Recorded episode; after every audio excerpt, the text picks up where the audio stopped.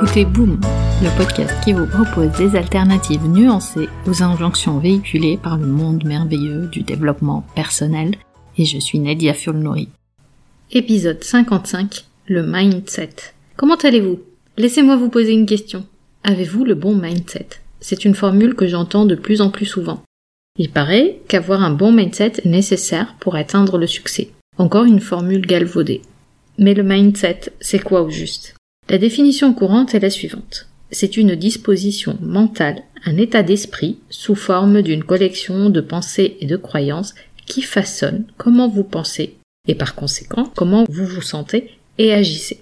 D'après la chercheuse Carol Dweck, qui s'est intéressée à l'attitude de ses étudiants face à l'échec, il existe deux types de mindset bien distincts.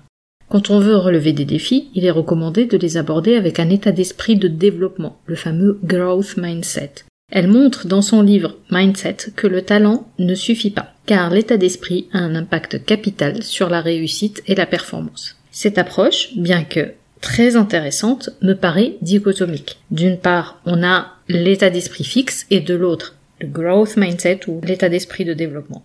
Rajoutez à cela quelques anecdotes entendues sur une malinterprétation de ces notions et me voilà partie à la recherche d'un peu plus de nuances. En réalité, tous les messages qu'on entend sur le mindset semblent converger vers une injonction. Vous n'avez qu'à y croire et ça va se réaliser.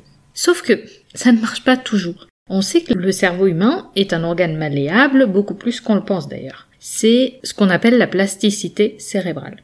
Alors, travailler sur ses pensées et croyances permet sans aucun doute de créer de nouvelles connexions neuronales, mais il ne suffit pas juste de penser. Ce qui crée ces connexions neuronales, c'est aussi l'expérience, la pratique, l'action. C'est même fort probable que la croissance vienne principalement des actions qu'on prend. À travers les habitudes qu'on installe, les stratégies pour prendre soin de soi, les apprentissages, les essais-erreurs. Et il ne suffit pas juste de prétendre que tout va bien pour que ça aille bien. Donc imaginez pour un moment que vous vous inscrivez à un marathon qui a lieu dans quelques mois. Pensez tous les jours que ça va le faire, sans mettre un seul jour vos baskets pour vous entraîner, relève au mieux de la pensée magique et au pire de la mise en danger de votre vie. J'exagère un peu, mais je n'aime pas courir. Maintenant, vous répétez que ça va être dur, ça ne va pas vous aider non plus.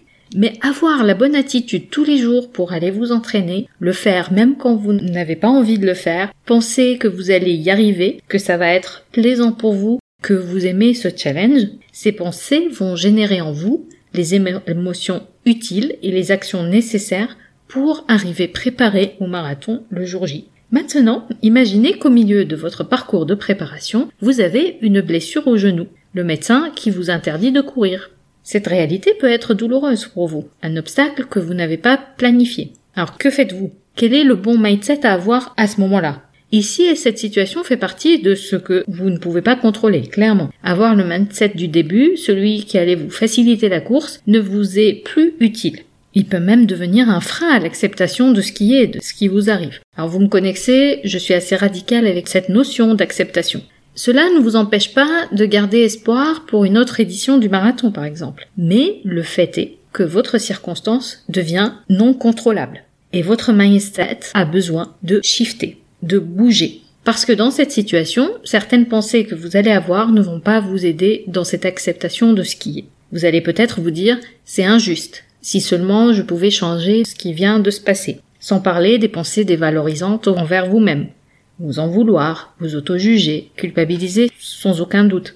Ce dont vous allez avoir besoin est de retrouver un nouvel équilibre dans votre nouvelle réalité, entre l'acceptation et l'espoir, mais aussi la création d'un espace pour plus de compassion envers vous-même. C'est cette flexibilité mentale, ce travail sur le mindset qui est nécessaire tous les jours, parce que vous avez toujours le choix de ce que vous pensez, même quand vous avez des limitations personnelles ou si vous faites face à des inégalités systémiques, ou quand vous rencontrez des challenges dans votre vie. Et la question devient, est-ce qu'il suffit d'avoir un bon mindset, ou est-ce qu'on travaille toujours pour avoir le bon mindset? Parce que les amis, cette histoire de mindset est une histoire sans fin. Vous allez avoir besoin d'apprendre des choses sur vous-même, tester, vous adapter, vous améliorer, faire des erreurs, échouer. Travailler cette flexibilité mentale qui va vous permettre de développer une compétence celle de définir le succès comme un processus interne et non pas externe. Et parfois, vous n'aurez pas envie de travailler votre mindset, ça va aussi. L'essentiel est de ne pas arrêter de rêver. Alors, avez-vous des rêves?